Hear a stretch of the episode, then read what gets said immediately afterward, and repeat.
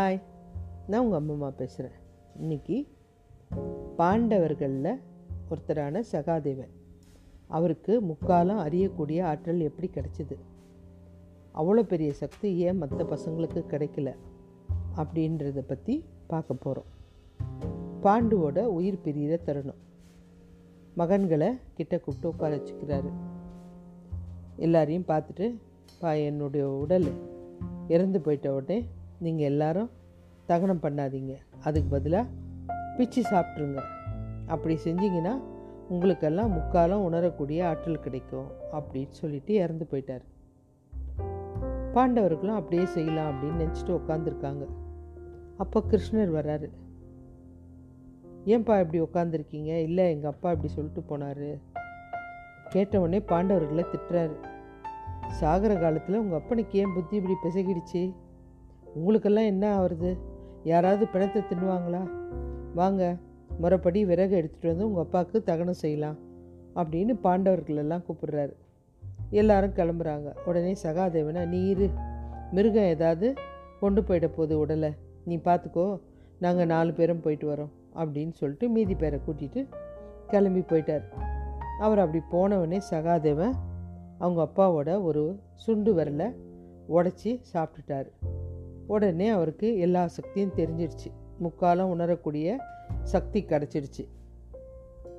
விறகுங்களை கஷ்டப்பட்டு தூக்கிட்டு வராங்க பாண்டவங்க. ஒவ்வொருத்தராக களைப்பாக எடுத்துகிட்டு வந்து விறகை போட்டுட்டு அப்படியே உட்காடுறாங்க உடனே கிருஷ்ணரும் ஒரு விறகு சுமையை தூக்கிட்டு வராரு. ஆனால் விறகு கட்டை அவர் தலைக்கு மேலே அரை அடிக்கு மேலே காற்றுல மிதந்து வருது. அவர் தலையிலேயே இல்லை. அது மற்றவங்க கண்ணுக்கு தெரியல. சகாதேவனுக்கு மாத்திரம் தெரிஞ்சிடுச்சு. உடனே கிருஷ்ணனும் ரொம்ப களைப்பு போல் அப்படின்னு உட்காடுறாரு விறகை கீழே போடுறாரு. அருகில் போகும்போது சகாதேவன் கேட்குறான் கண்ணா எல்லாரும் விறகு சுமக்கிறாங்க. அவங்க களைப்பாக இருக்காங்க. நியாயம். விறகு கட்ட காற்றுல மிதந்து வரும்போது நீ எப்படி களைப்பான மாதிரி நடிக்கிற? அப்படின்னு சொல்லி கேட்குறான் உடனே கிருஷ்ணருக்கு விஷயம் புரிஞ்சிடுச்சு சகாதேவா கொஞ்சம் உங்கள்கிட்ட தனியாக பேசணும். நீ என்ன உங்கள் அப்பாவுடைய உடம்பை சாப்பிட்டியா? ஆமாம் அவருடைய சுண்டு வரல சாப்பிட்டேன்.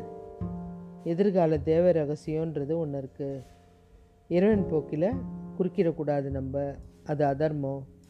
அதனால தான் உங்களை சாப்பிடக்கூடாதுன்னு சொன்னேன். ஏன்னா அது ஒரு பெரிய தேவ ரகசியம். அதை வெளியில் யாருக்கும் சொல்லக்கூடாது நமக்கு தெரிஞ்ச விஷயத்த எப்போவுமே யாருக்கிட்டேயும் சொல்லக்கூடாது. எனக்கு சத்தியம் பண்ணி கொடு அப்படின்றார். சரி கண்டிப்பாக நான் சொல்ல மாட்டேன் அப்படின்னு சொல்லிட்டார்.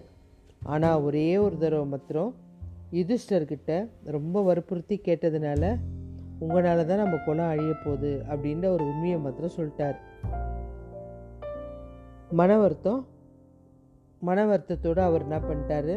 தன்னால் தான் குலம் அழிய போதா அப்படின்னு நினச்சிட்டு தான் யார்கிட்டேயும் சண்டை போடுறதில்ல. யார்கிட்டேயும் எந்த கோரிக்கையும் கேட்குறதில்ல. சமாதானமாக போகணும் சமாதானமாக போகணும்னு இதையே சொல்லிகிட்டு இருப்பார்.